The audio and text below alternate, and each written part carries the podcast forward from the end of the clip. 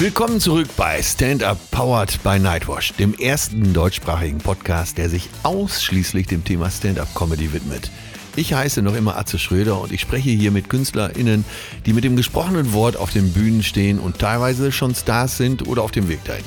Nightwash ist seit Jahren die Marke, wenn es im deutschsprachigen Raum um Stand-Up-Comedy geht.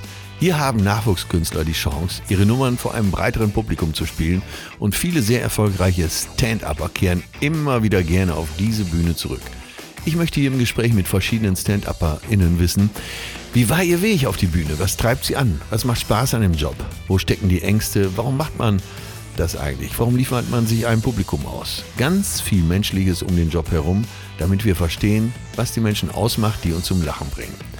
Heute habe ich eine Frau zu Gast, welche nicht nur eine Generation von mir entfernt ist. Maria Clara Groppler ist ihr Name und sie hat in ihrer taufrischen Karriere neben vielen Lachern auch für einige bemerkenswerte Showmomente gesorgt und es kam, wie es sich für eine gestandene Stand-Upperin gehört, auch schon zum Eklat. Seitdem mag ich sie noch mehr. Mit Anfang 20 ist Maria schon ganz schön weit in ihrem Schaffen und in diesem hochinteressanten Gespräch merkt man recht schnell, dass die Meinung stark und furchtlos auf ihr Ziel zugeht. Am liebsten hätte ich noch Stunden mit ihr weitergeplaudert, aber mein Verständnis von Stand-up-Comedy ist Kompression. Auf der Bühne wirkt Maria Clara erstmal zierlich und super lieb, aber lasst euch nicht täuschen. Genau das ist ihre Attitüde. Sie kann unerwartet knallhart zuschlagen. 2019 startete sie ihr erstes Soloprogramm mit dem Namen Jungfrau und ging auf Deutschland-Tournee. Außerdem ist sie frische Gewinnerin des Comedy-Preises 2020 als beste Newcomerin. Ich würde sagen, genug auf die Folter gespannt. Die Ohrhörer gerichtet, ein letzter Spritzer kaltes Wasser ins Gesicht und mit einem großen Vergnügen mikrofrei für eine faszinierende Persönlichkeit. Die große Hoffnung, nicht nur für Sachsen, dass Löschflugzeuge als Dauerlösung, wenn es um die Verteilung von Zitronensaft, Impfstoff und Champagner geht. Maria Clara Groppler.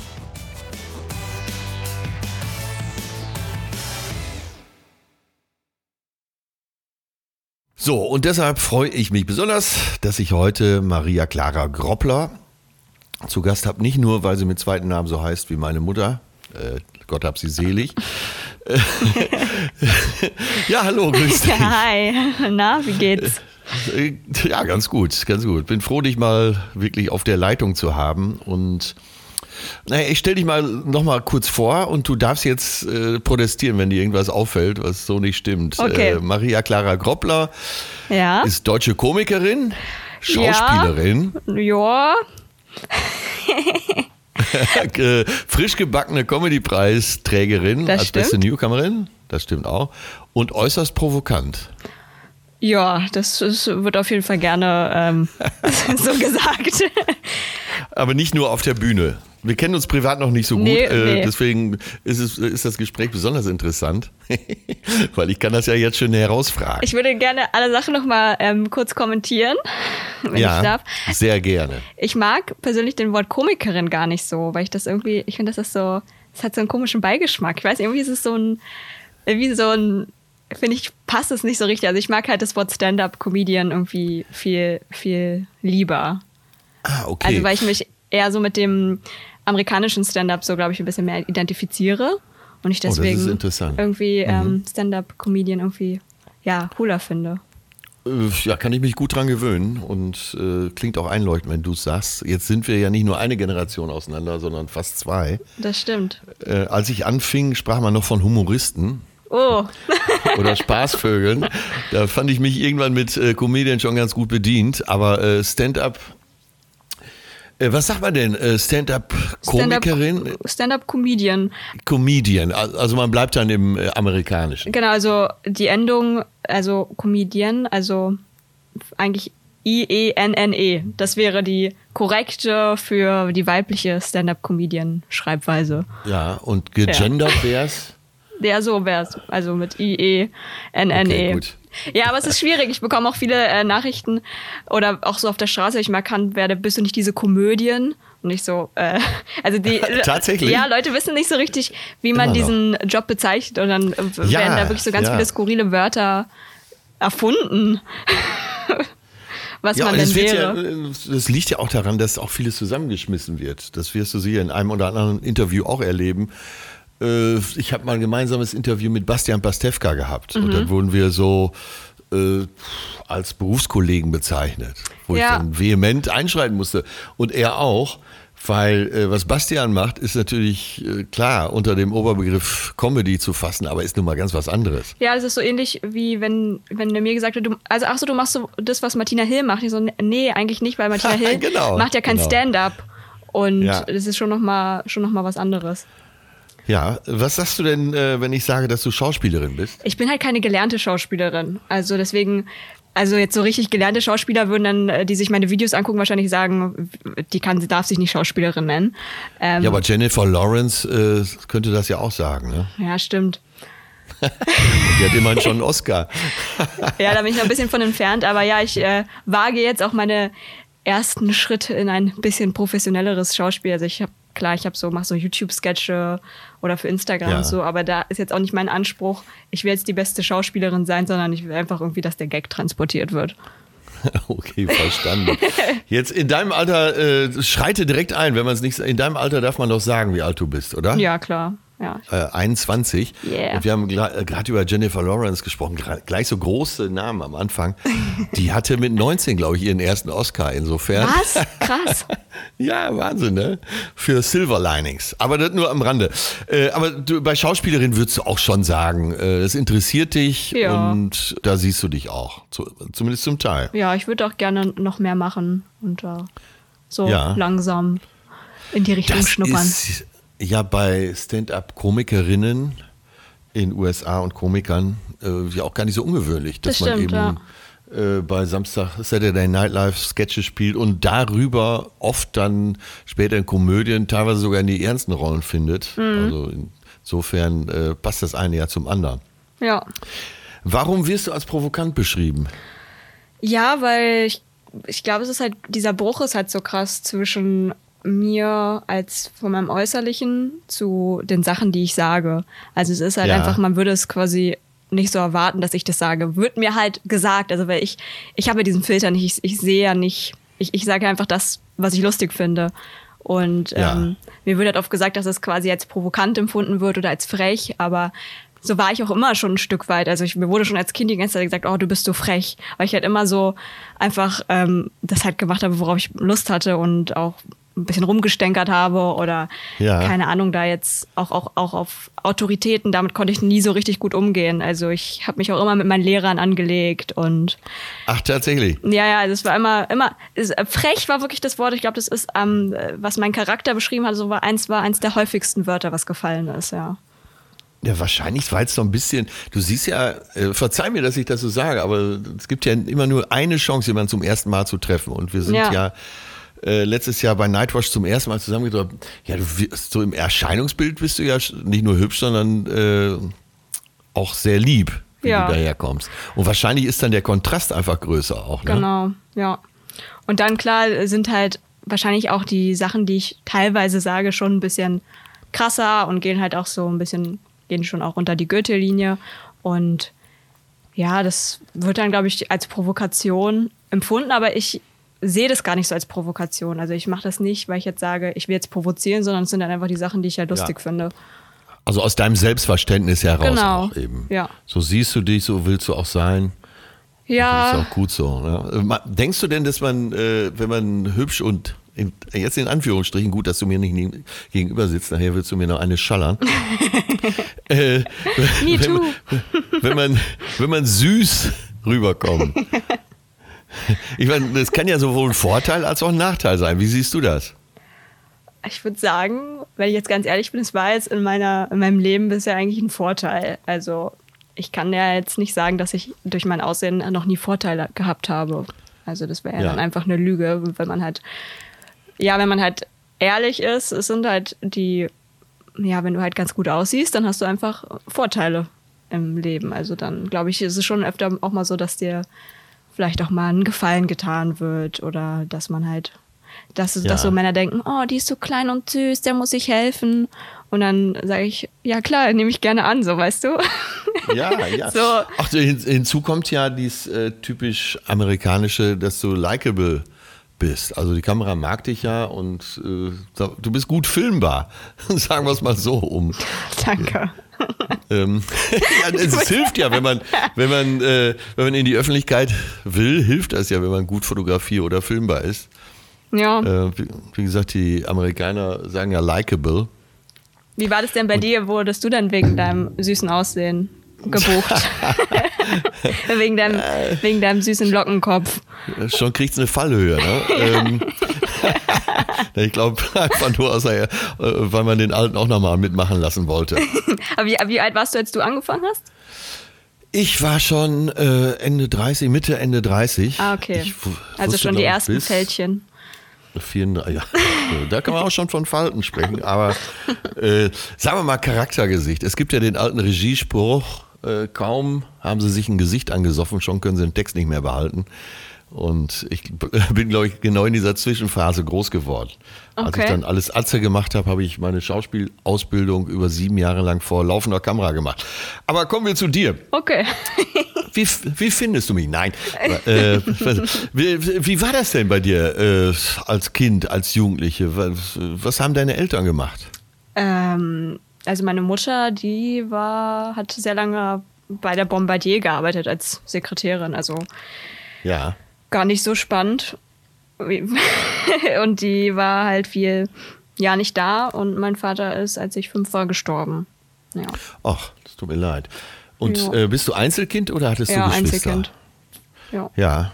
ja also da, es kommt auf keinen Fall äh, deine Komik aus dem äh, Aus der Gemeinheit der Geschwister. Nee, und auch nicht äh, vom Vater. Meine Mutter ist schon auch eigentlich auch ganz lustig. Also ich finde sie jetzt nicht so lustig. Sie findet mich auch nicht wirklich lustig, aber wenn ich. Äh, sie findet dich nicht lustig? Nicht so richtig. Also sie ist halt. Also so, sie findet dich halt, glaube ich, gut. Und sie find, fand halt auch so. Ich mag auch so Jürgen von der Lippe und die äh, alte Cindy aus Marzahn fand sie alles total super. Und da viele Sachen, die ich erzähle. Ich habe ja schon auch meinen ja, meine Zielgruppe ist ja schon eher auch jünger. Also klar, ich habe in meinen Shows auch ja. welche, die sind, die sind natürlich auch älter, auch in deinem Alter. Aber ja, Humor ist halt verschieden und. Ja, ja und äh, gab es denn so Momente in der Schule, Theater AG, äh, irgendwelche anderen Aufführungen, wo du schon mal auf die Bühne gesprungen bist oder äh, ja. Hip-Hop-Dance oder ja. Tanzmäuse? Ja, ich habe ähm, also ich, ich habe auch ganz lange getanzt, auch so beim, ja. ähm, beim so Faschingstanz habe ich das echt gemacht.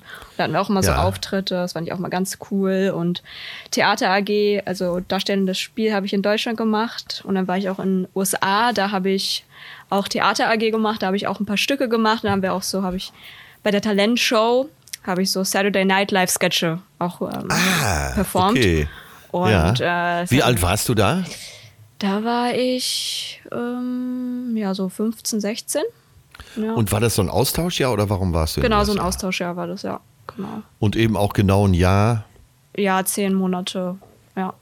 Ja, und war es denn so, dass du aufgrund äh, der Tanzerfahrung schon so einen Hang zur Bühne eben hattest? Ja, schon. Also ich fand Bühne immer, immer cool. Also auch schon, als ich auch, als ich auch schon ein Kind war, habe ich auch mal an Weihnachtsfeiern so habe ich ich hatte ja auch ganz viele Instrumente vorher gespielt. Ich habe äh, Flöte, Schlagzeug, Geige, wirklich jedes Instrument mal durch und dann immer auch an Weihnachten vor der ganzen Familie halt meine Auftritte gemacht quasi und ähm, wenn wir mal im Urlaub waren, wir waren immer so im Robinson Club, da gab es dann auch mal so ja. Kindershows, da habe ich auch Stimmt, immer mitgemacht. Ja. Also ja. die Bühne und so und so das Rampenlicht habe ich schon immer gesucht, so als Kind. Habe auch immer mich gerne in den Mittelpunkt gestellt. Und Mutter fand das auch gut? Ja, also sie hat ähm, das, da bin ich sehr glücklich drüber. Ich habe eine sehr ja, freie Erziehung genossen. Also ich wurde, hatte nie irgendwelche Verbote. Meine Mutter hat nie gesagt, ja, als Mädchen darfst du sowas nicht oder das darfst du nicht sagen, sondern ich durfte wirklich eigentlich alles machen, was ich möchte. Und sie hat mir in jeder Kreativität, ja, hat sie mich da frei laufen lassen. Also das äh, war schon gut. Also ich durfte jedes Hobby ausprobieren, jedes Hobby abbrechen. Also das war echt cool. Und das hat deine Mutter wahrscheinlich ganz bewusst gemacht und äh, wollte ihr Kind eben so frei aufwachsen sehen. Ja, ich habe sie tatsächlich auch gefragt, so was hatte sie sich irgendwie einen Ratgeber durchgelesen oder wie ist sie, weil ich jetzt ja. im Vergleich zu meinen Freundinnen, mit denen ich auch aufgewachsen bin, war halt meine Erziehung schon viel freier als von meinen anderen Freundinnen. Also die hatten strenge Verbote, auch wann sie zu Hause sein müssen. Und dies und das und äh, Hausaufgaben kontrollieren. Und das hatte ich halt nie. Also ich habe meine Hausaufgaben so gemacht, wie ich wollte. Ähm, Ja. Und habe dadurch aber auch gelernt, äh, selbstständig zu sein. Also weil ich habe meine Wollte Hausaufgaben halt gemacht und ich habe gute Noten geschrieben. Und also ich hatte auch ein super Abi und es war halt alles aus meiner eigenen, Moti eigenen Motivation heraus. Es war nicht, weil meine Mutter mir da irgendwie Druck gemacht hat oder so. Ja, das klingt alles verdammt gut. Ja. Man sagt ja oft, äh, Comedy ist Wahrheit und Schmerz. Äh, da bin ich noch nicht so richtig fündig geworden, außer dass dein Vater viel zu früh gestorben ist. Ja. Aber ähm, ansonsten klingt das ja nach einer sehr glücklichen Kindheit und Jugend. Ja, aber so wie ähm, jeder, man kann natürlich sagen, ja, meine Kindheit war echt super, aber natürlich, ich glaube, wenn halt, wenn man ohne Vater aufwächst, ohne Geschwister, viel alleine ist, wirkt sich das schon auch irgendwie auf die, die Psyche vom Kind aus. Und das würdest du jetzt auch sagen, wenn du so deinen inneren Rückspiegel mal einschaltest, äh, dass da, äh, naja, auf jeden Fall ein Defizit irgendwo war. Ja, das, Dass du den vermisst hast, dass du, dass da auch ein kleiner Schmerz war, egal wie man sich dran gewöhnt hat. ja, ich weiß jetzt auch nicht, wie viel wir in die Psychologie reingehen wollen, aber ich hatte jetzt ja in den letzten Monaten auch viel Zeit, um ja, um auch ein bisschen Selbstreflexion zu machen, dadurch eben, dass man nicht so viel auftreten durfte und man gezwungenermaßen viel zu Hause war. Ja, ja Und kenne ich. da habe ich halt auch mal, man kann sich auch nicht wirklich an seine, an die ersten fünf Jahre eri- erinnern. Also ich weiß nicht, Ja, ja. ich habe nicht viele Bilder an meinen Vater, so nicht viele Erinnerungen und äh, habe da mal mit meiner Mutter auch drüber geredet. Ähm, weil die ersten fünf Jahre ja sehr prägend sind für ein Kind und sie meinte ja, dass er halt ähm, eben auch nicht so für mich da war und ich da eben diese bedingungslose Liebe eben nicht so bekommen habe und ich glaube sowas, das ist halt einfach, das kannst du jetzt nicht sagen, meine Kindheit war scheiße, aber so ein Kind schnappt halt viel auch so unterbewusst auf, weißt du? Ja, unbedingt. Deswegen an alle, die das hören, gebt euren Kindern ganz viel bedingungslose Liebe, weil sonst sind sie irgendwann emotional verkrüppelt und machen Stand-up-Comedy. Ja, ja und an alle äh, Stand-up-Komikerinnen und Komiker, die uns zuhören, äh, ihr seid nicht alleine. Ja. äh, es ist fast übereinstimmend hier so, dass die Stand-up-Komikerinnen äh, irgendeine Verletzung Ja, mitbringen. ich, bei mir auch alle, die ich kenne, habe ich auch, ich frage dann noch mal so, was ist was bei dir falsch gelaufen? Und es ist dann halt Ja. wirklich immer irgendwie, irgendein Elternteil, was früh gestorben ist, sehr oft. Ähm, oder halt ein Elternteil, was auch einfach nicht für einen da war. Oder irgendwie Alkoholsucht oder keine Ahnung. Und ähm, viele Comedians oder sind auch depressiv. ja, Mobbing, Mobbing viel. in der Schule. Ja. Basti Bielendorf hat von seiner Schulzeit gesprochen und hat wirklich, äh, ich habe mich schlapp gelacht, weil er, klar, das, daraus kommt ja viel Comedy, wenn man da erzählt, wie man gelitten hat, wie man verarscht wurde und so weiter. Ja. Aber unterm Strich hat er auch resümiert, das war eine große Verletzung, die mich sehr angetrieben hat. Ja. Und diesen Antrieb spürst du auch? Ja, das ist schon auf jeden Fall irgendeine, irgendeine innere Stimme in mir, glaube ich, die irgendwie unbedingt das möchte und irgendwie vielleicht irgendwie auch vielleicht ihm das beweisen will noch so ein bisschen. Also ich weiß, weiß ja auch nicht, wo dieser, dieser Tatendrang herkommt, dass ich, dass man unbedingt um jeden Preis erfolgreich in der Öffentlichkeit sein möchte. So, wo kommt das her, weißt du? Das ist ja nicht, Ja, ja, das haben ja nicht sagt alle man Menschen. ja auch so, ne? Ja. Dass, äh, wenn jemand auf eine Bühne springt, der schon mal leicht einen an der Waffel, also im positivsten Sinne haben muss. Ja. Aber jeder hat ja seinen Antrieb und ist ja auch ganz egal, ob du äh, andere Jobs machst und dich da eben getrieben fühlst Das stimmt. oder diesen. Ja. Und es gibt ja auch wirklich schlechtere Jobs, oder? Das stimmt, ja, ich äh, genieße es schon sehr. Um jetzt mal auf, auf den schönen Teil unseres Jobs zu kommen. Sich auf eine Bühne zu stellen, große Fresse zu haben, äh, Applaus zu kriegen und dafür noch bezahlt zu werden. Ist das schon sind ja auch gut. nicht so schlechte Aussichten, ne? Ja. Was ist besser, Ruhm oder Geld? Gute Frage. Oh Scheiße, hoffentlich fragt mich das nie einer. Ich habe beides. Ja, überleben will man ja auch schon, ne? ja. Ja, Ja. ich glaube dann lieber das Geld. Ja. Das kann man, das kann man gut anlegen, weißt du? Ruhm kann man nicht anlegen, das musst du immer verteidigen. Ja, aber in äh, House of Cards. Habe ich leider nicht alle, gesehen. Alle nehmen das Geld dabei. Macht. Ah, nee, er spricht, glaube ich, von Macht. Aber will ich auch gar nicht drauf einsteigen. Wie hast du deine erste Nummer gefunden? Wie, wann bist du das erste Mal als Stand-Upperin Oh. Ja. auf die Bühne gegangen? Also, wo- wo du dich dann wirklich in dem Moment auch als Stand-Upperin gesehen hast. Ja, direkt beim ersten Auftritt natürlich. Äh, ich habe, äh, ich kann ja mal erzählen, wie es bei mir angefangen hat. Ich in ähm, Wie alt warst du da? 17. Ja.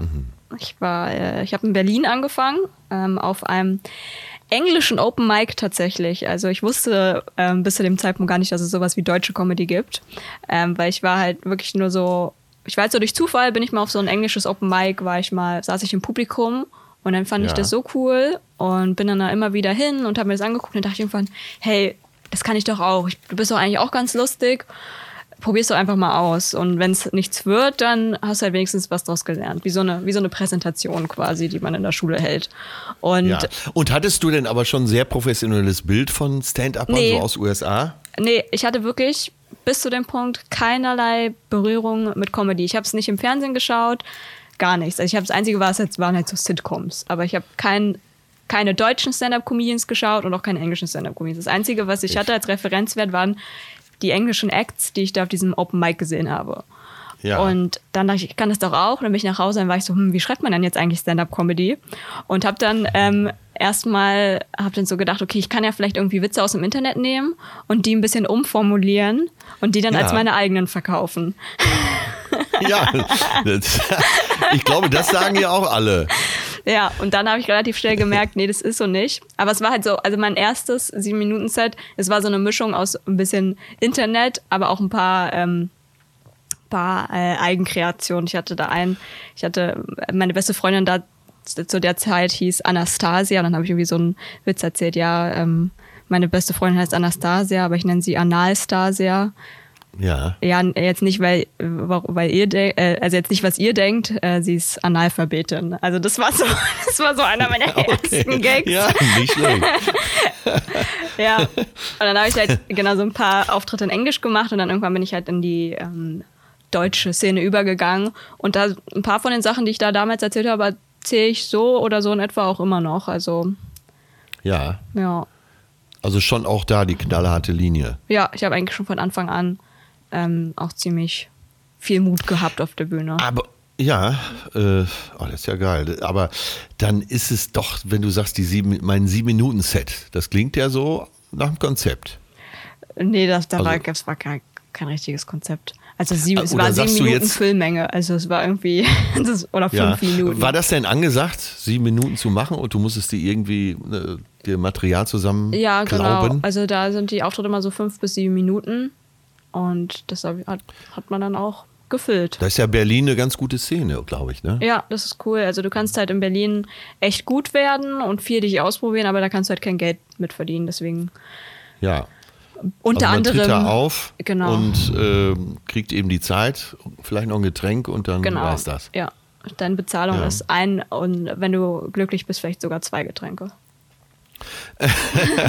Würdest du denn jetzt aus jetziger Sicht, also 2020, sagen, dass Berlin in Deutschland die wichtigste Stand-up-Stadt ist? Mm. Es gibt am meisten Bühnen, am meisten ja, für die ersten, Gelegenheiten aufzutreten. Für die ersten Anfänger auf jeden Fall, aber es ist schon, also in Köln, hier ist halt einfach das Business. Also wenn du irgendwie möchtest, dass dich Sender sehen, dann ist ja. schon Köln eigentlich ein besserer Anlaufort, weil hier eben auch mal Booker mehr im Publikum sitzen als jetzt in Berlin. Und ja. hier haben dich Leute schon nach einem halben Jahr auf dem Schirm. In Berlin kannst du vier Jahre unbeobachtet Stand-up machen. Also ich habe ja, also ich habe das ja, ich habe zwei Jahre in Berlin Stand-up gemacht und bin ja. dann zu Nightwash. Und in diesen zwei Jahren, in denen ich in Berlin war, hat wirklich keine Sau außerhalb von Berlin was von mir mitbekommen. Also weil ich halt wirklich nur in meiner Bubble in Berlin war, aber dadurch wird ja auch dein Material ein bisschen bubblig, weißt du? Das sind dann halt viel Sachen, die dann vielleicht ähm, Leute in Berlin lustig finden. Ah, okay. Aber nicht mhm. unbedingt überall. Also weil dann war es dann auch so, dass ich dann eben ja ein bisschen raus aus Berlin bin und dann auch auf andere Bühnen gegangen bin in ganz Deutschland und da sind halt meine Sachen teilweise nicht so gut angekommen. Klar, es ist Und da hast du festgestellt, dass es zu viel Insider waren. Gar nicht auch. Also, also ja, Insider Gags meine ich. Jetzt. Ja, vielleicht so Berlin hat halt schon auch noch mal halt einen anderen Humor aber die Insider-Gags, das, das habe ich schon, äh, da dachte ich mir jetzt, okay, U8 kann ich jetzt natürlich keinen Gag machen, das wissen die jetzt hier in Bielefeld nicht, was die U8 in Berlin ist. Aber einfach ja, ja. auch, es ist einfach ein anderes Publikum, ein anderes Klientel. Also ich bin dann halt. Aber das interessiert mich jetzt äh, sehr. Und äh, hier hören ja viele junge und auch Jugendliche demnächst Stand-Upper zu. Was würdest du sagen, ist der am Berliner Humor anders? Ja, in Berlin kannst du halt auch richtig abgewichst sein. Also du kannst so. Richtig hart Ja, auch. genau. Du kannst richtig, richtig derbe Sachen sagen und irgendwie, ja, halt auch mit deiner, mit deiner eigenen Eigenart halt, weißt du? Also du kannst Ja. da total einschläfern draufgehen oder wie auch immer. Aber zum Beispiel, wenn ich, ich habe ja am Anfang, als ich angefangen habe, war ich auch sehr langsam. Mittlerweile Ja. rede ich mehr in meinem eigenen Duktus. Aber diese Art hat in Berlin super funktioniert. Aber sobald ich dann in Dörfern war oder in anderen Städten innerhalb von Deutschland, wo das Publikum vielleicht auch ein bisschen älter war, hat es einfach nicht gezogen. Also auch meine, meine Ja. Texte nicht. Also es, klar, das ist jetzt auch nochmal ähm, das Alter. Also das ist, spielt halt schon auch nochmal eine Rolle. Also manchmal funktioniere ich super bei so älterem Publikum, aber manchmal funktioniert es halt auch einfach, einfach gar nicht. Ja. Ja. Gibt es gibt's einen Trick, unbekanntes Publikum? Hast du einen Trick, den du verwendest, um am Anfang mal so einen dicken Stein ins Wasser zu werfen? Nee, nicht wirklich. Achso. nee. Nein, aber du, du sagst ja, es ist ein Unterschied eben. Äh, wahrscheinlich erst schon mal Berlin und Rest von Deutschland, aber und Österreich, Schweiz, aber eben auch Großstadt und Provinz wird ja nochmal ein Unterschied sein, oder? ja, auf jeden Fall. Und dann hast du so harte Dinge, wo vielleicht der Hamburger, äh, Münchner und Berliner sagt, ja, lustig, super, weiter so. Und wo in der Provinz so ein Raunen durchs Publikum geht. Genau. Ja, es war schon echt äh, oft auch sehr unangenehm. Vor allem ist dann auch so oft, äh, oft ja auch so, dass du so Mixed-Shows spielst. Also das sind dann keine klassischen Stand-up-Shows und dann hast du dann da vor dir einen Jongleur oder jemand, der so so ein äh, bisschen wie das Supertalent, weißt du? Das sind dann so ganz gemischte Shows mit Zauberei und dann komm und jetzt und jetzt Stand-up und dann kommst du da nach einem Jon- Jongleur und probierst dann da lustig zu sein. Das ist einfach nicht einfach. Also das ist Und bist du denn an solchen Abenden, wenn es ins Hotel geht oder nach Hause, verzweifelt? Ja, schon. Also mich nehmen schlechte Auftritte. Früher haben sie mich auf jeden Fall sehr mitgenommen. Auch heute, glaube ich, kann keiner sagen, dass es einen so komplett unberührt lässt. Und ein paar Mal, jedes Mal nach einem schlechten Auftritt sitzt du auch da, hm, ist das jetzt irgendwie das Richtige für mich? Keine Ahnung. Aber dann brauchst du einfach wieder ein paar gute Auftritte und dann bist du wieder, oh, ja, ich bin, ich bin the king of the world. Äh, Ja, ja, schlimm ist ja, wenn es dann so lange ist bis zum nächsten Auftritt. Ne? ja, Geil ist ja, wenn du am nächsten Abend sofort wieder alles richtigstellen kannst und äh, klar machen kannst, wer die Queen ist. Ne? ja. ja, interessant. Aber äh, klar berichten das auch alle, äh, ohne dich jetzt hier zu verallgemeinern. Aber äh, das sind wahrscheinlich übereinstimmende Erfahrungen, wahrscheinlich Ja. weltweit, die man so macht. Und die gehören auch dazu. Ja. Auch die Verletzungen auf der Bühne gehören dazu. Und dass man auch weiß, wie einsam man sein kann auf der Bühne. Ja, das ist echt das Schlimmste, wenn du nach so einem Auftritt dann in so ein richtig abgeranztes Hotelzimmer gehst, alleine. Du, äh, das später ist dann auch egal, ob du einen guten Auftritt hattest oder einen schlechten Auftritt hattest, wenn du dann da nach diesem Hocherlebnis einfach alleine auf deinem kleinen Zimmer bist. Und das Bett ist Ja. auch nur so ein, so ein Einzelbett, ne? Also die, die wissen Ja, schon, ja. nee, die, die nimmt oder der nimmt sich auf jeden Fall niemanden mit nach Hause und kann er auch gar nicht. Oder sie. Ja, das kommt ja nochmal hinzu. Ja, Ja. okay. Und da, da denkst du echt so, warum, warum mache ich das? Für, für, für was mache ich das, dass ich jetzt hier irgendwie äh, alleine in diesem ekligen Hotelraum schlafen darf oder wie? Das, Ach, lass dich trösten. Ich kenne alle beschissenen Hotels In Deutschlands und Österreich, Schweiz, wirklich. Ich, äh, das werde ich auch nie vergessen und weiß auch, wie gut es mir heute geht. Aber der Weg dahin, äh, den kriegt ja später keiner mehr mit. Aber ich glaube, es ist auch wichtig, dass man so ein bisschen schussfest wird, Ja. dass man äh, so ein bisschen mehr Sicherheit kriegt. Wann entstand denn die Idee, das eventuell beruflich zu machen? Mm, ja, eigentlich nach meinem, äh, nach dem Talent Award bei Nightwash. Weil da ähm, die Videos, das waren zwei Videos. Und da warst du ja schon zwei Jahre unterwegs auf offenen Bühnen. genau, ja. Aber, genau. Äh, Gab es noch was neben den offenen Bühnen, was du. Ich habe äh, ja, ich habe halt ja, ich habe ja während ich Abi gemacht habe angefangen mit Stand-up, dann habe ich halt ähm, Abi beendet und dann war ich auch noch ein bisschen reisen und dann habe ich im Fitnessstudio gearbeitet und halt nebenbei Stand-up gemacht. Aber es war wirklich nicht nebenbei. Also ich hab, bin wirklich viermal die Woche oder so bin ich schon, war ich schon auf den Open Mics für Ja. zwei Jahre lang. Also ich habe hab schon. Also richtig auch drum gekümmert. Eben. ja, genau. Also wenn ich was will, dann bin ich da schon, schon zielstrebig. Und Klingt gut. Genau, dann kam halt irgendwann der äh, erste Nightwash-Auftritt und das Ja.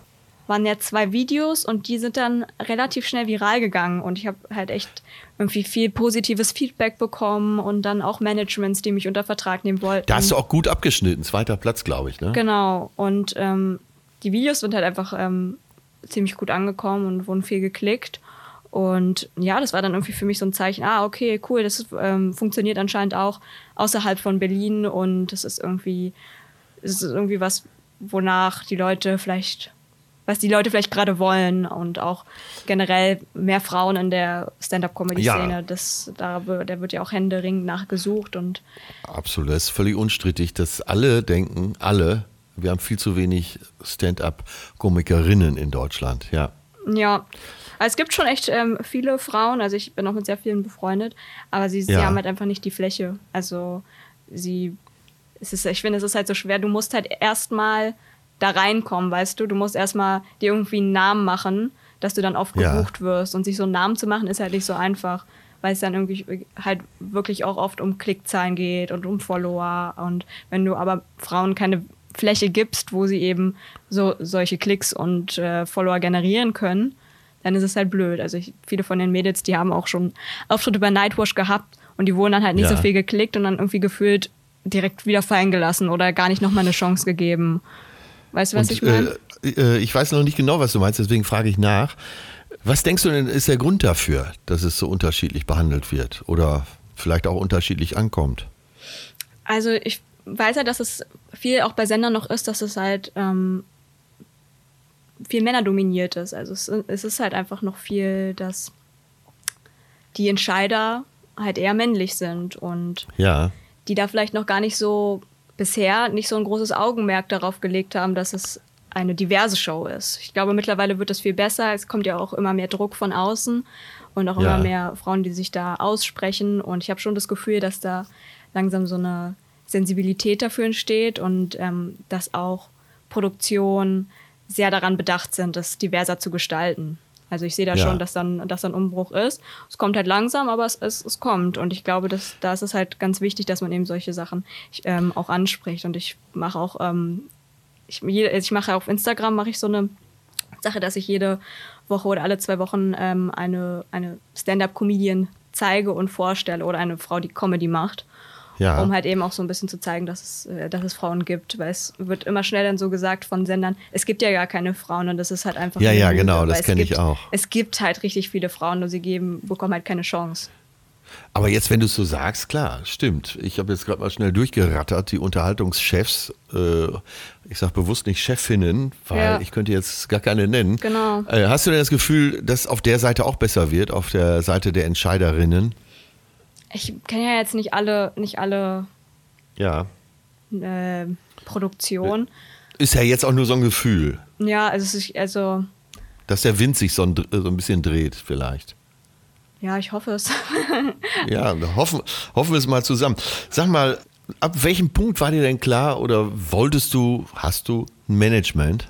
Ähm, ja, eigentlich direkt nach Nightwatch, also weil da ja dann von verschiedenen Managements Anfragen kamen. Und Plötzlich wollten dich alle. Ja, genau. Und, und was war dann dein Gedanke? Äh, weil man hat ja auch Angst, das falsche Management zu nehmen. Ja, oder? auf jeden Fall. Ich habe mich auch echt schwer mit der Entscheidung getroffen. Und ich ja. habe mich dann ähm, für Steffi Sauer entschieden, einfach auch aus dem Grund, weil ich gerne oh. eine Frau haben wollte. Also ich wollte wirklich, also ich glaube, man versteht sich einfach besser und man versteht sie versteht, wenn es mir mal nicht gut geht oder wenn ich auch mal meine Tage habe oder so, weißt du? Also das sind halt einfach ja, so Sachen, ja. da, da, da verstehen sich Frauen einfach, glaube ich, besser. Oder wenn ich auch, wenn ich auch mal eine Pause brauche oder ich glaube, da, da sind Frauen irgendwie ein bisschen einfühlsamer einfach. Ja, und mit Steffi hast du ja auch wirklich. Äh, ja, super Managerin. Äh, Champions League. Ja. Alles richtig gemeint in der Beziehung, würde ich mal sagen. Wie kam es denn äh, zum ersten kompletten eigenen Programm? Ähm, ja, das war eigentlich, ist ja jetzt noch gar nicht so lange her. Also ich war ja eigentlich, krass, das ist jetzt schon wieder fast. Der, deswegen bist du ja eigentlich auch genau die richtige Ansprechpartnerin, ne? weil es noch so frisch ist. Ja, also ich hatte ja im, im März, glaube ich, meine Premiere oder Ende Februar ja. sogar. Davor hatte ich so ein paar Preview-Shows und dann habe ich wirklich, also ich hatte drei Preview-Shows und dann zwei richtige Solos und dann kam der mhm. Lockdown mhm. äh, und dann ging halt gar nichts mehr. Also wirklich meine komplette erste Soloshow quasi verschoben. Ja. Und Jungfrau heißt dein genau, Programm. Jungfrau heißt mein Programm. Und äh, ja, es hat mega Spaß gemacht. Also ich hatte halt, habe halt den Vorteil, dass ich eben auf Instagram schon eine, ähm, ja, eine sehr gute Community habe und da ich eben nicht diese Tour machen muss, vor Leuten zu spielen, die mich nicht kennen, sondern dass da halt wirklich die Leute drin sitzen, die sich Tickets für mich gekauft haben, die mich eben schon schon meine Ja. Videos kennen, die mir auf Instagram folgen und einfach wissen, was ich mache. Und deswegen waren das, Das ist ein ähm, gutes Gefühl, oder? ja, also ich fand jeden Abend, äh, also die fünf Abende, die waren echt äh, richtig cool. Es hat mir echt viel Spaß gemacht. Dann kam Corona. Gut, dass du so jung bist. Kannst noch. Noch lange. Wenn jetzt, ja, dann wenn nach dieser Pandemie, wenn es richtig losgeht, dann drehen die bei dir alle durch. ja. Hoffe ich wenigstens. Ja, und äh, wie hast du denn gearbeitet für dieses Programm? Hast du Fremdautoren gehabt? Hast du alles selber geschrieben? ja, also ich würde sagen, also erstmal so ein Programm zu schreiben ist auf jeden Fall eine Menge Arbeit. Es sind halt viele Sachen, Ja. die ich da, die da drin sind. Das sind halt so, die sind so verwurstelt. Also es sind halt so alle Sachen. Ich bin meine ganzen alten Dokumente auch durchgegangen von meinen ersten Auftritten und es ist wirklich eigentlich so ein Konglomerat aus allen Sachen, die ich irgendwie geschrieben habe und dann natürlich irgendwie das auch probiert in eine Reihenfolge zu bekommen, dass es, ähm, dass es ja irgendwie Sinn, Sinn ergibt. Aber es ist, äh, ich, es, es, ist, es ist auch noch nicht 100% fertig. Also ich habe jetzt auch in der Quarantänezeit äh, es auch nochmal noch mal umgeändert. Ah nee, ich hatte Ja. sogar noch mal Solos. Ja, es gab doch in der, ähm, es gab doch in, äh, im Sommer gab es ja noch mal so ein, so ein Loch. Da habe ich noch drei Soloshows hatte ich dann noch gespielt. Und das war aber jetzt nicht so Autokino und Anhuben und Nee, so. nee, das waren tatsächlich, äh, eins war Open Air und zwei Shows waren äh, Indoor und das war auch richtig cool. Aber das war, das war auch noch, das, das Programm war da auch nochmal anders als ähm, im März, weil ich dann in der Quarantäne das auch nochmal so ein bisschen umgeschrieben habe und nochmal geguckt habe, okay, wie sind auch, wie ist auch so meine Haltung zu bestimmten Themen. Ja, Und ähm, ja. du warst ja teilweise froh, dass du nochmal. Ja. Obwohl dran arbeiten kann man ja jederzeit. Jetzt heißt das Programm ja Jungfrau. Was ist der rote Faden? Ist denn da so alles drin, äh, quasi die Essenz von dem, was du bisher erlebt hast in deinem Leben? Ja, tatsächlich schon. Also es geht wirklich, ähm, also ich rede halt auch ein bisschen über meine Kindheit und über Schule, über, ähm, über mein Auslandsjahr, über den Umzug nach Köln, dann meine Erfahrungen in der WG und dann aber auch so einfach Dating-Erfahrungen. Also es ist wirklich irgendwie und dann natürlich einfach auch ausgedachte Sachen, einfach Sachen, die einfach, die einfach komplett plemplem Ja. sind. Aber auch so dieses äh, eben aus deiner, aus dem wahren Leben der Maria Clara Groppler, Ja. die Reflexion auf alles und Ja, aber es ist schon nicht 100, also es ist schon auch ein bisschen eine Rolle, was ich spiele. Also ich würde jetzt nicht sagen, eine komplette Rolle. Es sind schon alles Sachen, es ist schon ein Teil von mir, aber nicht alle Sachen, die ich sage, sind mir wirklich komplett so passiert. Also das sind dann einfach auch Ja. Übertreibungen oder Sachen, die ich einfach, einfach lustig finde. Und auch komp äh, komprimiert wahrscheinlich. Die Amis sagen ja gern mal, wenn man so alles aus der eigenen Figur holt, äh, Jeans- und T-Shirt-Comedy. Ne? Also, dass man tatsächlich noch nicht gehört. als der Typ, äh, Luke Mockridge, sieht sich, sieht sich in dieser Tradition und möchte auch da mehr wieder hin zurück. Also auf der Bühne nicht so bombast, bombastisch zu sein, sondern wirklich einfach ein Mann ein Mikro oder eine Frau ein Mikro. Und das ist ja dann immer nochmal der Unterschied. Macht man eine Figur oder erzählt man aus seinem wahren Leben und von diesem Standpunkt aus. Und darum geht es ja letztendlich, dass man irgendwann äh, eine Attitüde hat, die vielleicht auch zumindest äh, in der Grundrichtung jeder kennt, über alles in der Welt sprechen kann. Daraus wird es eben witzig. Ja. Ja. Und du sagtest gerade, du, äh, du hast auch Nummern, die so völlig abgedreht sind wahrscheinlich oder, Ja, äh, Ja. oder sehr erdacht. Und Ja. wo, wo der Zuhörer auch merkt, äh, das ist jetzt ein bisschen Fantasie. Ja, das, weiß, das, das müsste ich mal theoretisch mal mein Publikum fragen, so nach jedem Gag. Denkt ihr, das ist mir jetzt wirklich passiert? Oder denkt ihr, weil ich weiß es halt nicht, bei manchen Sachen ähm, kann es schon sein, dass sie denken, dass es mir wirklich passiert ist. Und bei anderen Sachen würden sie, habe ich, ich habe zum Beispiel mal über meine WG erzählt, dass ich mit einem, ähm, mit, äh, mit einem Polizisten und einer Finanzberaterin äh, Beraterin zusammen wohne. Und da meinten dann Ja. das stimmt doch nicht. Und, aber das stimmt dann doch, weißt du? Also es ist dann. Die unglaublichen Sachen stimmen dann meistens. Ja, Ne? aber dann so, die, so eine ganz verrückte Story, die mir mit einem Typen passiert ist oder so, stimmt dann vielleicht nicht. Also, ja. Ja. Aber da hast du doch äh, schon fast jetzt als Sprachrohr deiner Generation äh, auch ganz schön viel Komik vor, der Füße, vor den Füßen legen. Ja. Ich, ähm, ich weiß, Tinder ist wahrscheinlich nur noch für uns Ältere, oder? Nee, das benutzen schon auch noch junge Leute. Benutzt du das, um Geld zu sparen? Wie also um du? äh, zum Essen und Trinken eingeladen zu werden? Ich habe tatsächlich einen Gag in meinem Programm, der, ähm, Ah, okay. der, der warte, der geht so. Ich suche mir jetzt bei Tinder immer so Typen aus, bei denen ich denke, dass sie mich wahrscheinlich aufs Essen einladen werden. Ich bin jetzt aber Ja. nicht altmodisch oder so, ich bin einfach nur hungrig. Ja. ja, wir, wir haben ganz am Anfang drüber gesprochen, dass amerikanische Stand-up äh, dich so sehr, naja, auch beeinflusst hat, Ja. dass du teilweise gar nicht wusstest und dachtest, dass es überhaupt deutsches Stand-up gibt. äh, wer waren denn so deine Vorbilder? Ja, so jetzt so, es gibt halt in USA halt viele auch weibliche, sehr erfolgreiche Stand-up-Comedians, die es halt in Deutschland eben nicht so gibt. Also jetzt wer ist jetzt so ganz oben? Jetzt muss ich, jetzt muss ich echt mitschreiben, weil jetzt kann ich echt was lernen. Ja, ja, also Und hier, mir die gleich mal ansehen. Also die eins, äh, Sarah Silverman kommt natürlich immer. genau, Ne? Sarah Silverman wäre auf jeden Fall auch gekommen.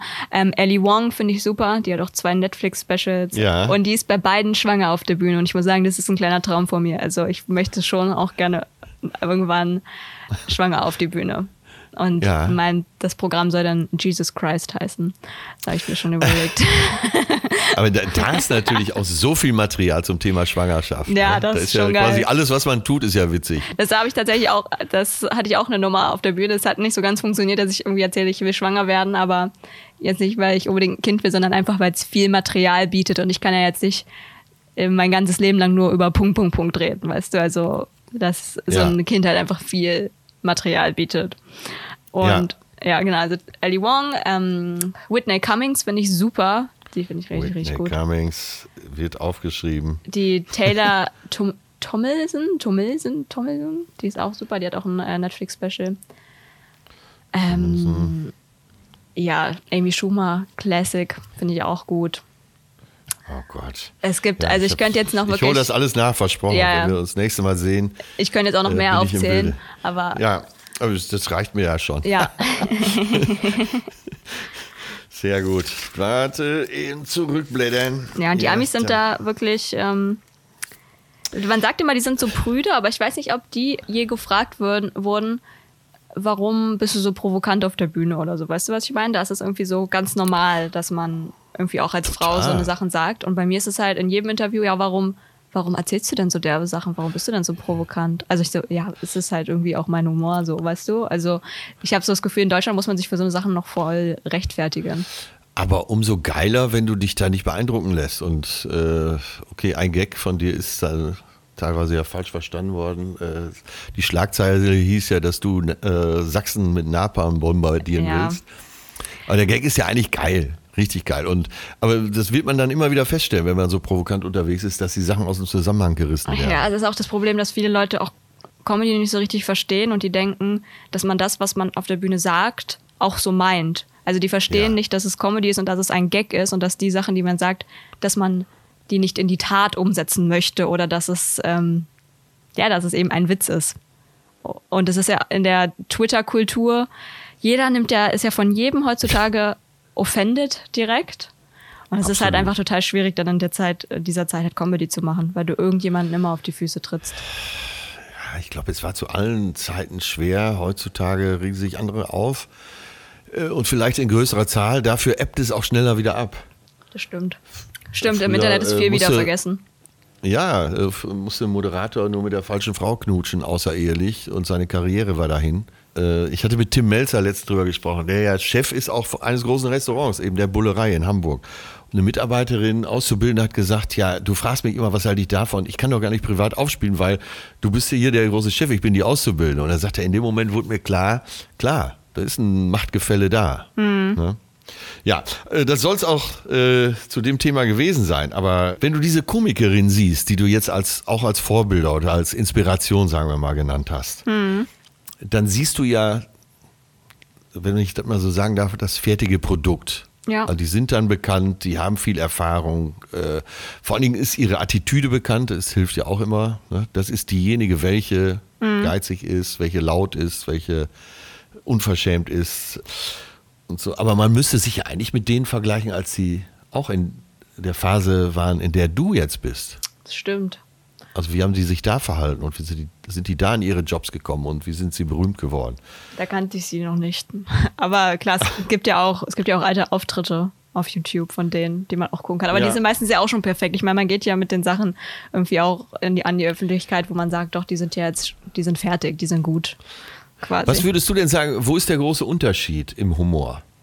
Zwischen, Wir haben ja eben schon mal äh, Berlin zum Rest von Deutschland, aber jetzt mal USA, Stand-up USA zu Stand-up Deutschland oder deutschsprachig, sagen wir mal. Mm, Ja, in den USA, die sind halt einfach, ich würde sagen, noch mehr an sich dran. Also, sie sind halt sehr authentisch. Also ich glaube, es gibt da, ich kenne keine ähm, Stand-up-Comedians da, die eine Rolle spielen. Also die sind schon alle sehr, sehr authentisch, würde ich sagen. Ja. Und ähm, irgendwie auch so ein bisschen, irgendwie so ein bisschen abgewichster. Also irgendwie, die trauen sich noch ein bisschen mehr, weißt du? Also es ist Ja. nicht, es ist, ähm, es ist nicht, es ist nicht so seicht. Also es sind halt schon, äh, bestes Beispiel Louis C.K. oder Bill Burr oder so, die sagen schon krasse Sachen. Also das finde ich, ist bei denen, ähm, das finde ich äh, ultra geil, wenn du erstmal so ein krasses Statement in den Raum wirfst und das dann Ja. irgendwie mit guten Argumenten oder, oder das dann halt wieder so, das Publikum quasi dann von deiner Meinung zu überzeugen. Aber mit Ja, guten okay, ja, Argumenten. das sowas. ma- macht Ricky Gervais ja wahrscheinlich auch am Laufenden Genau, Band. ja. Für Bill Burr, there's no reason to hit a woman. So, also weißt du? Und dann, Ja. aber, aber dann sagt er halt so, okay, aber was ist, wenn das und das?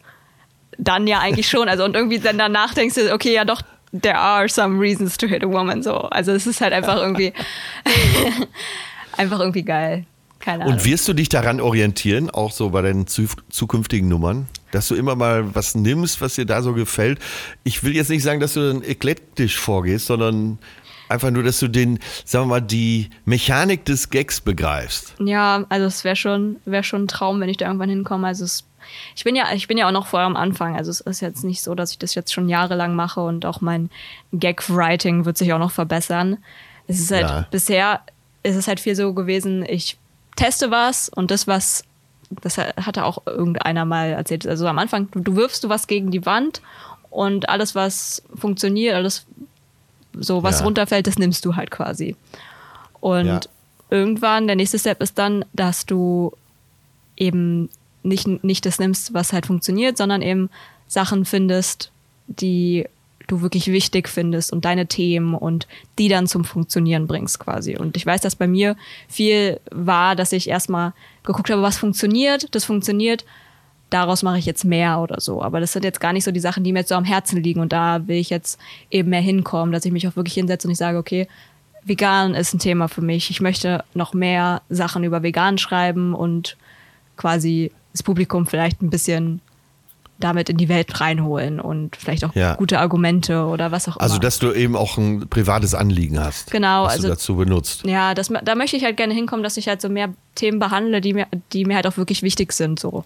Ja. Wo man, wo irgendwie so eine Haltung dahinter steckt, weil ich glaube, das, das macht dann langfristig auch glücklich, wenn du das Gefühl hast, du, du ähm, erreichst die Menschen auch vielleicht mit, mit, mit was oder kannst, machst ihnen nicht nur einen schönen Abend, sondern auch gibst ihnen vielleicht auch was mit irgendwie auf den Weg. Das finde ich eigentlich immer ganz schön. Klingt gut. Ja, Haltung auf der Bühne immer gut. Ja. Unterhaltung hat ja eben auch mit Haltung zu tun. Stimmt. Wir halten von unten. Dann komme ich zur zweitletzten Frage schon. Ja. Als was möchtest du dem Publikum bekannt sein? Das heißt, damit wir uns richtig verstehen, wenn andere bei dir in der Vorstellung waren oder dich von äh, YouTube oder woher auch immer kennen, aus dem Fernsehen, was auch immer, was sollen sie anderen sagen? Das ist die, die, also ne, andere kennen dich vielleicht noch gar nicht, Maria Clara Groppler Mhm. ist die, die, Ja, es ja irgendwie so eine, ja, keine Ahnung, eine coole, offene, selbstbewusste Frau, die einfach das macht, worauf sie Bock hat. Und irgendwie, das ist halt irgendwie so ein bisschen, was ich, was ich auch vermitteln möchte. Also auch auf Instagram. Ich mache viele Insta-Stories, aber ich zeige mich jetzt nicht nur die ganze Zeit von meiner, wie ich geschminkt bin, sondern ich zeige mich halt auch, wie ich ungeschminkt äh, morgens aufwache oder auch mal eine Insta-Story vom Klo aus oder rede halt über menschliche Sachen, über, weißt du, auch, also so über Pupsen, Kaka, keine Ahnung. Also so, weißt du, also einfach Ja. so über menschliche Sachen.